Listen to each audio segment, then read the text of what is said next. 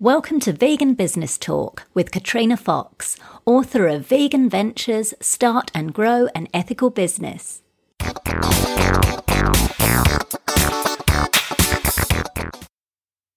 Hello, and welcome to this episode of Vegan Business Talk. I'm Katrina Fox, journalist, author, and PR consultant, and founder of Vegan Business Media, a content, events, and training platform providing success strategies and resources for vegan business owners and entrepreneurs. Firstly, a quick announcement. I get a lot of people contacting me asking how they can work with me. So this is a little plug to let you know that I offer a range of services to vegan and plant-based business owners and entrepreneurs. From online training and group coaching to PR, content creation and copywriting services and one-on-one tailored individual private consultations. So if you're wanting help to promote or grow your vegan business, brand, product, service, book, or other creative project, head over to veganbusinessmedia.com and click on the Work With Me menu link for more details. Now for the main part of the show. Hello, everyone, and welcome to today's show. My guest today is Heather Landex. Heather began working in the food service industry in 2000 and has worked in eight countries in over 1,000 food service businesses. Since training as an environmental health practitioner, she specialised in food safety, working with large food safety and safety compliance companies, the Olympic Games, and some of the largest chain restaurant brands and Michelin star restaurants.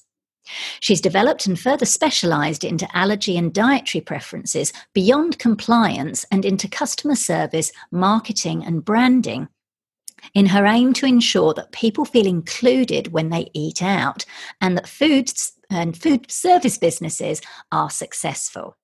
Her new book, Inclusive, the New Exclusive How the Food Service Industry Can Stop Leaving Money on the Table, is due out next year. Welcome to the show, Heather. Thank you for having me. Great to speak with you. I think it's really, uh, really cool to speak with a vegan food safety consultant or a, a, food safety consultant who is also vegan. So you're obviously super experienced in this area. Um, tell me a little bit, just briefly, give us a, a little bit of a, an overview of how and why you got into food safety. Because I think I read that you actually started out in McDonald's many years ago. So give us a little bit of a uh, an intro of how and why you got into food safety. Yeah, I was probably McDonald's worst uh, employee because I was there and didn't respect food safety. But back in the day, I was into biology, which is how I um, ended up in Australia doing conservation work, which is naturally quite cruel to animals. So I was a bit too soft to work in the. Um, um, you know, mammal surveys usually involve trapping animals and then ah. tagging them and injecting them and marking them and things. And I found it very cruel. So when I returned to the UK five years later, I retrained as an environmental health practitioner, which I see as the conservation of people. And with a bi- biology background, you know, I know a lot about bacteria in general, and I have a lot of um, toilet humour around that. So I can imagine. I have a really good affinity for food safety, and actually, the part I enjoy is training people or coaching them more, like practically the practical aspect i really like Great, brilliant. Thank you. So, talk to us a little bit about why food safety is important for a vegan food service business. It could be a cafe or a restaurant, um, you know, or a, a, street truck, you know, anything that's that's basically serving food to the public. Why is it so important? I know it kind of sounds a bit obvious. Of course, you know, you have to have safe, you know, you want food to be safe, but to just talk us through why it is so important. Well, firstly, it's legal requirement that you register your food business, and then you will have, in a very short period of time, some inspectors come and check you have the right facilities to prepare, prepare food safely. But actually, there's no requirement to open a food business. You don't have to have any education, any level of training. And at the moment in the UK and in Denmark, where I'm based, you don't even need to train your staff with an accredited course. You only need to give them an adequate level of training, which you know you can interpret what that is. um, but I don't understand why any restaurant would want a biz would have a business if they didn't ensure people were safe to eat there. And then a lot of people are not aware that they could kill someone if they don't protect them against bacteria or viruses such as norovirus. So there are there's a system created by NASA and it works to prevent food poisoning. Why wouldn't you follow a basic version of that? And that's known as HACCP. So all food businesses in Europe are required to have HACCP, but sometimes it's required verbally rather than written down. But wow. places like the UK, they also need allergy management, which is basically a heightened version of food safety. Okay. Okay. So, so, without a business, you wouldn't have a business if you poison people. Exactly. exactly. But I guess it can be kind of quite tricky to prove, though, can't you? Like, uh, I don't know. You know, if somebody like gets ill a few days later or whatever, it can be quite tricky to you know so if you don't have a food safety system especially a documented food safety system where you keep temperature records and training records and those sort of things a sickness policy for example yeah. if you don't have those you don't actually have a defense if someone accuses you of food poisoning so as oh. you were saying oh. it's sort of the reverse is if you have all this evidence that you have managed food safety correctly you can actually have a case in court or you know in compensation culture depending where you live someone might want to smear your reputation, a due diligent, diligence defence is having this food safety system in place. Oh, that's good to know. So it's almost preventative and could save you in the long run. Like you say, if someone did decide to say, right, you definitely poisoned me, it wasn't anything else I ate. Uh, and also, They might, not, they might not tell you they, that you've poisoned them or they suspect you've poisoned them because mm. it is quite difficult to prove where you've got something from, particularly norovirus, which is very personable. You can spread it person to person, not just in food. Um, but if you can go back to that level where you're preventative, it's the same with pest control. If you prevent the pests coming in in the first place, it's a lot cheaper to manage by blocking the holes so that pests can't come into your business or covering food so there's nothing to feed on. Exactly. That's a lot cheaper and it saves food and it saves expense of you know eradicating a pest problem and, and less cruel as well. It means they haven't got to harm the so-called pests in, in inverted commas. Yeah, it's not their fault, is it? They're just doing yeah. what they're naturally born to do, which yeah. is seek yeah. food exactly. uh, and obviously and yeah. replicate. yeah, exactly. So, can you talk to us? You've mentioned a couple of things there um, about what kinds of things does a vegan food service provider need to take into account in regards to implementing, um, you know, a, a safety um, protocol. Because i'm just thinking about you know particularly small businesses i mean some of them are starting out in their home kitchen and then they might upgrade to like a, a an external premises. So you know we're not talking big chains here. Um, and obviously you know there's costs and everything. So how can like what would be a kind of basic um, way to begin with for um, a vegan food service provider? What sort of things would they need to put into play? Well, there is the basic legal requirement, which is to have this you know very vague HACCP, which basically you start with your deliveries, make sure you're getting something delivered to you that's safe, and you can do that by looking at hygiene rating schemes or whatever your local country has. Um, so you start with the what's delivered is safe when it arrives. So you might check the temperatures of deliveries, for example, and then you would go through the storage. How can you have good storage, prevent pests, prevent contamin- cross contamination? So you know, very good um, food safe storage, such as the plastic is food grade plastic. And then you'd go on to the preparation. Are your staff trained to prepare food properly? They know how to prevent cross contamination. And here's a thing specifically for vegan restaurants is that a lot of people might assume you're also allergy friendly for all of the animal related allergens. Yeah. So that's something to be aware of because manufacturers aren't necessarily thinking along the same lines.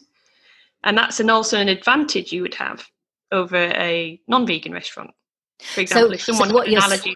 Uh, so what you're saying is that's right then. So if like if if if it's a vegan restaurant, then obviously there's not going to be any dairy in there. So would that mean that you're automatically dairy free and could call yourself dairy free in terms of allergen or not? Well, that's what some consumers might assume. However, you have to go back to your manufacturers because they may have a may contain disclaimer on their products. Oh, yes. in the same factory as milk products, then there's a risk, you know, of contamination on the machine, such as sausages. Um, so in veganuary in the UK, they did actually find a lot of contamination with milk and egg. And there is ah. no legal limit for the level of contamination. But if you were talking about gluten free products, there is a, a limit of how how much you can tolerate in a product to call it gluten free. It's actually 20 parts per million. Um, but there's no such minimum for milk. And milk is the biggest killer for allergies in the UK. Is it? Oh my gosh. Yeah. Wow. Because it's lesser known because so many people have intolerance or they have a lesser allergy that's not life threatening. But Yeah. actually, in the UK recently, in the media as well, um, people have died from having milk, having uh, cheese thrown at them. There was a young boy died who's been bullied. Someone threw cheese at him and he died from anaphylaxis. okay. So it's actually becoming a, a bigger problem. There's more people with allergies and there's more publicity about it. Um, so the demand for allergy friendly products is increasing. And if you're a vegan restaurant, that's where you have an advantage Of course. that you could yeah. capitalize on. You just need to be aware of a few risks, such as contaminated product arriving at your premises. Mm, right. That's an interesting one, isn't it? Like you say, with the the manufacturing side of things, like you could have your own. You know, if you don't make your own products se, and you're like you say, you know, relying on ingredients, you know, things coming through that might be can quote contaminated, yeah, with allergens, that can be quite tricky. So it kind of goes back to that supply chain. So that's I think that's helpful for people to know because I think not only consumers, but maybe some vegan business owners, food service business owners might not know that, particularly if they haven't worked in the industry to begin with and they're Yeah, and starting a cafe or restaurant. There's another thing to be aware of if you have non vegan chefs or other people working for you that are not vegan, is they might think that food safety is not a problem for vegan food. I've heard that said by chefs uh, on several occasions. Really? Shocking. wow. Oh my because goodness. because their, their perception is that you keep raw meat away from cooked food. That's their basic understanding of food safety, and they're not thinking about growth of bacteria on proteins, which is generally the higher risk category of foods. Wow.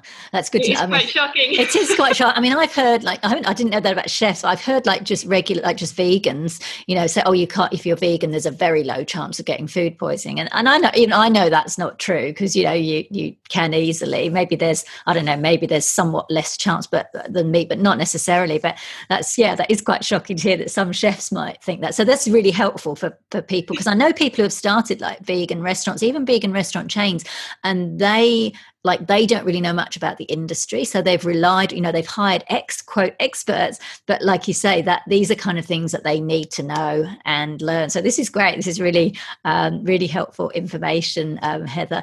So you're very focused on inclusivity um, when it comes to dietary requirements and preferences and I know you believe that you know food businesses, as we said, your your new book's going to be discussing that.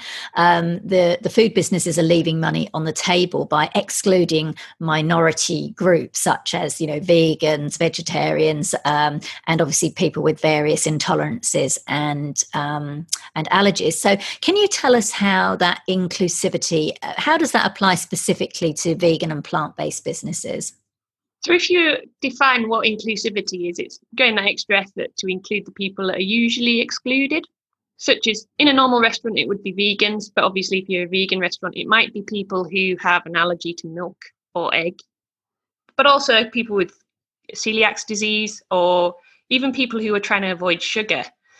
Um, if they can't eat out, they might be the common denominator, I call it, or you can call it a network effect the, the person with the strongest dietary preference chooses where the group eats. So if you can include someone who has an allergy, because a lot of restaurants have a disclaimer it may contain traces of, and then the allergy sufferer has to either take a risk or eat somewhere else. yes, Um, but if you can include that person, they also have very tight communities, a bit like the vegan community. Uh, there is a vegan gluten-free community in the UK as well that I'm a part. Um, but they they sort of have a network effect that they bring all of their friends, colleagues, anyone they want to schmooze because you can't schmooze someone without eating yourself. So a restaurant, a normal restaurant that has a vegan option, is actually opening up to people who have a religious reason for not eating animal products. Um, maybe they have an intolerance, an allergy to one of the animal products. So what I'm suggesting to the rest the industry is that if they have a plant-based allergy-friendly option, they're actually including a very large proportion of the population. Mm. Yeah, absolutely. I know my, my partner Tracy's going to like this because she's very high raw. And there's actually quite a few, like even all vegan places where we go to, and she can't eat. She'll just sit and have a drink because, you know, even the raw, even the salad has got, you know, various bits and bobs in it. And another friend of mine, Karen, in the UK actually, is a celiac, and she's uh, vegan as well. And and she was. I remember when I was last there in the UK, we were on Brick Lane in London, and we were going to go into a cafe, and it had you know gluten free, and she was like, "Oh, good." And then she went. I remember she went in and she asked the the cafe owner, you know, do you cater for celiacs? And they just went, "No, no, you know, we're gluten free, but we can't like claim, you know." The, to be able to feed you as a celiac so i guess on that you know how how tricky is it? I'm thinking in terms of, you know, obviously you've got to have very strict standards for something like celiac. Um, and, and obviously there's costs involved. And I'm, I'm just wondering how feasible it is, I guess, for, you know, particularly a small vegan cafe, for example, to implement that kind of, those kind of standards. I think small is better in that situation because you can train all of your staff. And that's the main the main intervention, as you or the main step, is you have to be aware that there's a problem because the, the problem with most restaurants, these minority groups are not served, such as the celiacs or someone with an allergy rather than an intolerance. And it's because they're a minority, they don't have the enough um, turnover of that item, for example, a vegan option, that they don't see that there's more than the 1% of people who are vegan eating there or eating that option. But when it comes to um, allergies, particularly in the UK, where they have a bit of extra legislation about um, you have to label products with which allergens it contains out of the 14 in Europe that you have to have on the label. But they might say it doesn't contain milk, but they haven't communicated anything about cross contamination.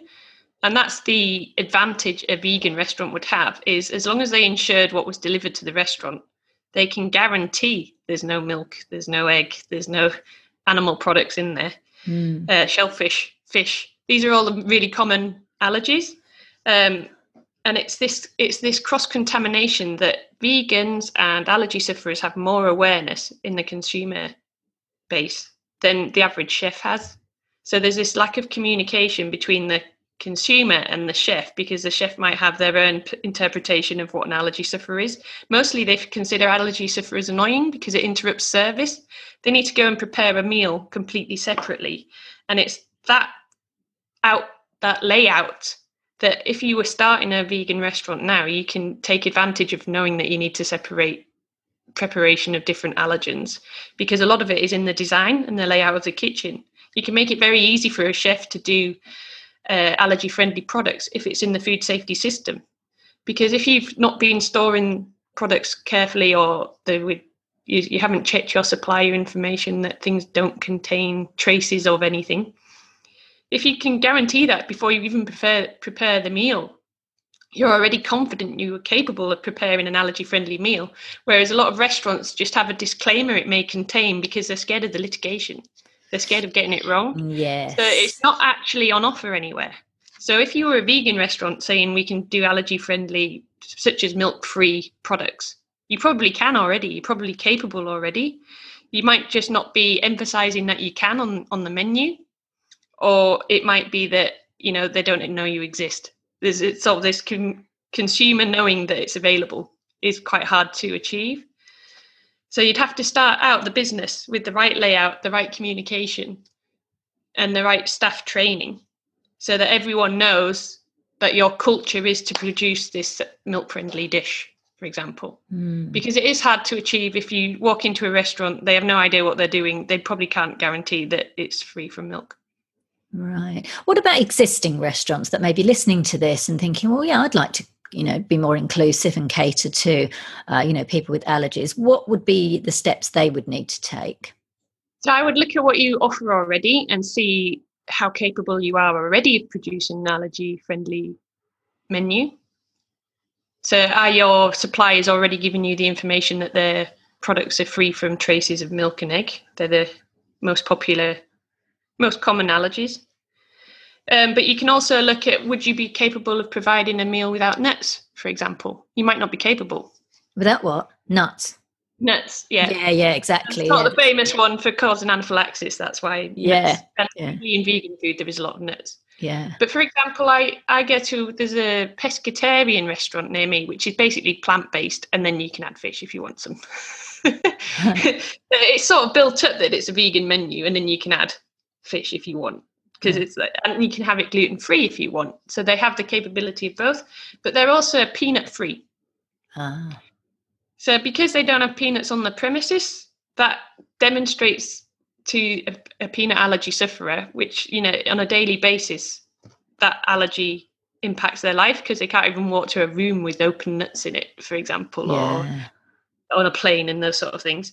But if they know that you don't have it on the menu, they can be confident it's not in the kitchen. All you would have to watch out for is that the staff are aware not to bring peanuts with them to work. Mm-hmm. So that's actually quite easy to achieve. All you've got to do is decide you're going to be peanut free. Mm.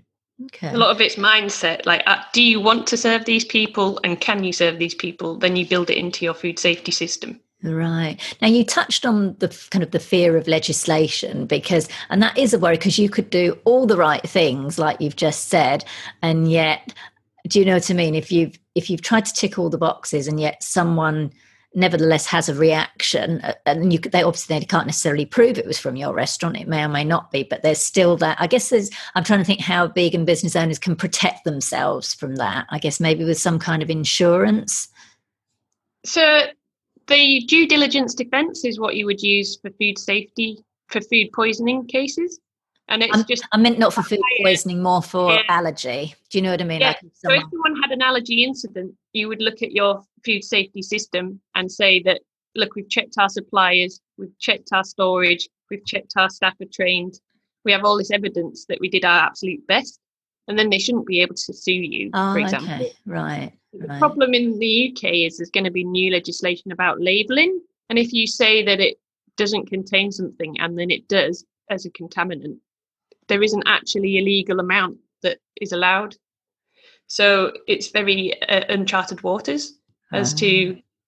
as to would that be a defence in court if you hadn't done anything wrong. But one example in the UK, because this is how this whole the whole thing started with new legislation, is that there's a, a new law called Natasha's law, and it's because a girl called Natasha died in uh, Pret a Manger. Oh, and it was all to do with allergy labelling. So they had a sandwich that they'd packed, but it wasn't a manufacturer that had packed it, so it didn't have to have ingredients on there. But they had put the title of the sandwich and a, a, bit about the ingredients in the sandwich, but they didn't have to put the ingredients or the allergy information on there. It was a loophole in the law. But the girl who ate it didn't ask anyone because she thought it was a normal sandwich and, you know, a manufactured sandwich.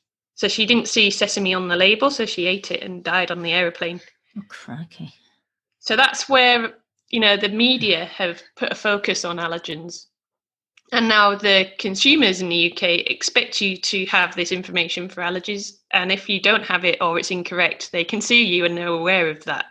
Mm. So there's a, suddenly a massive demand for either a disclaimer to say that you can't produce allergy friendly foods or to have all the information available. And then the it's about the consumer being able to make an informed choice. So I think for most allergy sufferers, and I'm very lactose intolerant, I accept that there's a risk every time I eat out that I might have a reaction. And I think a lot of allergy sufferers are just happy to see that people are trying to make the effort. And if you did everything you could, I don't think they'd sue you. I think they would just um, try to help you improve. Yeah. Because there is no there is no precedent until now because the law hasn't come out yet that you have to do this. Um, and that's the problem isn't it it's it's that no one's aware that how serious allergies are no one's aware how many people have allergies and intolerances no one's aware you know even even a number of vegans is in, in, increasing and there, you know there's a plant-based revolution going on that's really rapidly in, in, increasing because people are focused on health and uh, wellness and and sustainability and all these other things. So that if you're doing a, a vegan restaurant you have all the all the tools already to to cater to these people. And that's what the rest of the industry is not doing. Right. Yeah, I know because I know I know a couple of um, businesses, well, particularly one in the UK, Plamil, which is the oldest um, uh, vegan um, company um, in the UK. They've been going for a long, long time, and um, they've got their own manufacturing facility. And I know when I interviewed, I'm friends with Adrian, who's the the, found, uh, the, the managing director. His father actually founded it, Arthur Ling, who was vegan in 1927, which I can't even fathom that. Um, and what he what what that he found is that the allergen market is a really strong market for them as a vegan business. You know, it's not just vegans or even just people who are plant curious, but there's also that allergen market. Um, and because they're a manufacturing facility, um, you know, they they've gone out of their way to, you know, offer you know sugar free products that they mark as suitable for diabetics for example or you know they can claim that um, you know obviously they can claim it's dairy free um, because it's their their own facility but it, it is a it can be a strong market for vegan business owners who like you say yeah are already part of the way there in the uk at the moment the manufacturers haven't caught up with this because the responsibility is on the restaurant to produce the allergy information. So the manufacturers are still putting may contain yeah. And if you have your own facility, so I have I have recommended this to a Spanish producer of um, plant-based proteins that they have their own facility. And i've said you need to emphasize that you're guaranteed milk friendly you're you know allergy friendly and he hadn't thought of that because he's so focused on being vegan and you know you can be accredited with v label or something and have traces of milk and egg in your in the, right. in the product right. so yeah you need another level of accreditation it's an allergy friendly especially if you have a vegan product that's gluten free or a vegan product that's naturally nut free, you need to emphasize that on the label or emphasize it on your menu because it's not it's not usual. It is to a minority group. Mm, so it's another way to stand out, to be more inclusive. I guess. Can yeah, you talk- you're doing it already, yeah, already yeah. Um, can you just talk to us a little bit about approximate costs involved? Like, because there's lots of accreditation bodies. You know, you can pay to have your product vegan certified. You can pay to have your product associate uh, certified gluten free or suitable for celiacs.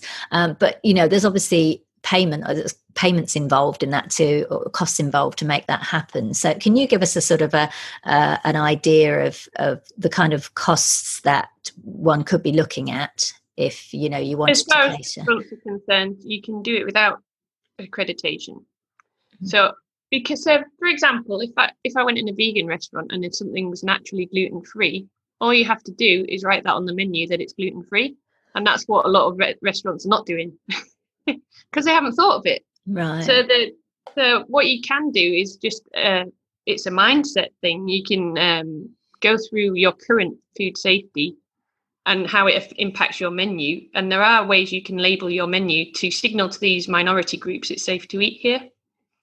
But obviously, mm-hmm. there is a cost in um, change management. Basically, you have to retrain your staff, you have to print your menus. And at the moment, um, with COVID going on, it's a good opportunity to go digital. Yeah. And that can be really helpful for someone who needs a vegan menu in a normal restaurant, for example. Or there are online menus where you can filter the allergens. And yes. I, have been on some of these menus and I'm like, wow, this is an impressive menu. I can filter it for milk. But they also have, you have to accept may contain, or you can't eat anything except the vegan dessert because it's probably bought in ready and, and sealed. Mm. Um, so they still have this may contain disclaimer on everything.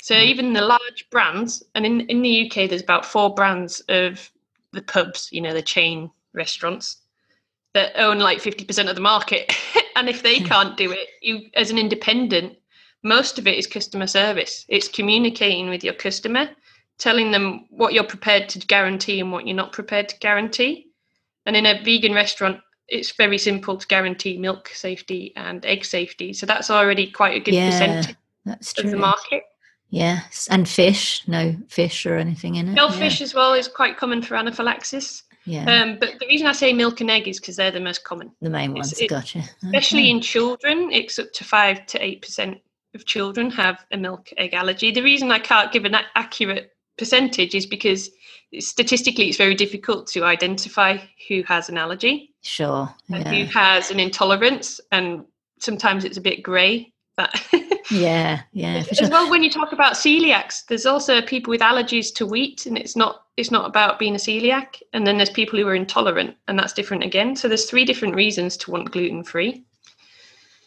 So it's about understanding what your consumer wants, which is basic business, isn't it? So Absolutely, yeah. But this is helpful, I think, for because I think you know, I think some you know people who own you know vegan cafe, vegan restaurant that are are listening, you know, they they might you could even like, for example, if you find out that some things that are coming in, if you're not making necessarily all your stuff on the premises, it might be you know a case if you could switch out a particular type of ingredient or something to a manufacturer that could claim that it's allergen free and then you can reap the benefits of that. So i just think this is helpful for you know like you say for people to to realize like as you said particularly being vegan that they're already ahead of the game but they're probably not communicating that which i think is really important. So i hope people are and when you make your own products like a lot of vegan restaurants quite healthy and they've made a lot of things from scratch. That's an yes. advantage because you know what's in your product whereas places where they buy it in and you know they do a lot of fast service in some of the pubs, especially. Yeah. Uh, they can't guarantee what's happened to it before it's arrived. That's a good point. I'm thinking actually of. Uh, I'll, I'll, give a shout. She listens to the podcast regularly, so I'm going to give her a little shout out. Natasha, Natasha from in uh, from Canada, um, from Ed's Bakery. Natasha and Ed. Um, so they uh, they make their own bread and, and products on the on the premises and you can even see them kind of doing that. So that would be probably you know a good idea for them. So someone like that them could say right you know we can guarantee that there's no x y and z in our product. So i think that's really helpful. So thank you for sharing that um, heather. I just wanted to briefly ask you about street um, food vendors because we're seeing quite a lot of that. Even during covid i think some like you know vegan restaurants um, actually you know uh, had this extra service where they, you know, had these food trucks and kind of went around and delivered um, food to people. So, what are some of the specific safety issues when it comes to vegan street food vendors? So, I think the main thing is to be aware of your capabilities. So, you do need hand washing as a, mi- a minimum requirement, but obviously, the legal requirements for a food truck are different to a fixed premises. But I would always recommend the hand washing is a fundamental principle as well as pest control. Um, and that's probably quite difficult in a truck sometimes with um, rodents. Um, but one of the main things is just to be transparent about what you you can deliver. So in terms of allergies, for example, if you don't have the allergy in the ingredients when you leave your premises, it's not going to be there at any point in the process before it's delivered to the consumer. So that you can guarantee. But I would keep it simple. I would only offer what you know you can offer well, and then and then you have a very basic system for ensuring that things are not cross contaminated, such as if you were cooking things on the same grill or you were using the same equipment, because you're obviously limited in how much washing up you can do in a food truck. So, in terms of allergies, you would have to have a menu that didn't contain that allergen in its entirety. So if you're doing gluten free, I wouldn't risk having gluten gluten in any product. Gotcha. Yeah, that makes sense. Yeah, cool. Brilliant. You can design it to be quite simple. Yes. Yeah. Thank you. Um, so, just to wrap up, what are some? Because obviously, you know, you're a food safety consultant. Um, what are the, some of the benefits of working with a consultant like you? You don't have to look up all the information and legislation yourself, and I translate it into practical measures rather than you know what's the law and what's not the law what are the benefits of having good food safety i recommend way above the legal standard because the amount of food waste you save the the increase in goodwill and customer service and customer experience is so much you know exponentially more valuable than meeting the basic legal requirements Right, got it. Wonderful. And just finally, then, where can we find you online? I think your website is heatherlandex.com. It is. I also have my book at book.heatherlandex.com. Oh, lovely. Good. Book.heatherlandex. Okay, well, we will put links to those on the show notes page. But look, Heather, thank you so much for sharing your expertise um, and knowledge with us because, you know, it is an important one. And like you say, you know, particularly as, you know, vegan and plant based grows, but also, you know, there's this whole kind of almost untapped market um, that, that you've mentioned that I think particularly vegan and plant based businesses are so well placed to take advantage of. Um, so, really appreciate you coming on the show today. It's been great chatting with you. No problem. So that's it for this episode of Vegan Business Talk. I hope you enjoyed it and found it useful. If you like the show, please give it a review on iTunes or whatever platform you're listening on, as it helps to get it seen by more people. There are more free resources on the veganbusinessmedia.com website to help you in your quest to build and sustain a successful business. And if you'd like to work with me personally on promoting and growing your vegan business or brand, you'll find details on how to do this on the website at veganbusinessmedia.com and clicking on the Work With Me menu link. Thank you so much for tuning in, and I look forward to catching up with you on the next episode of Vegan Business Talk. Bye for now.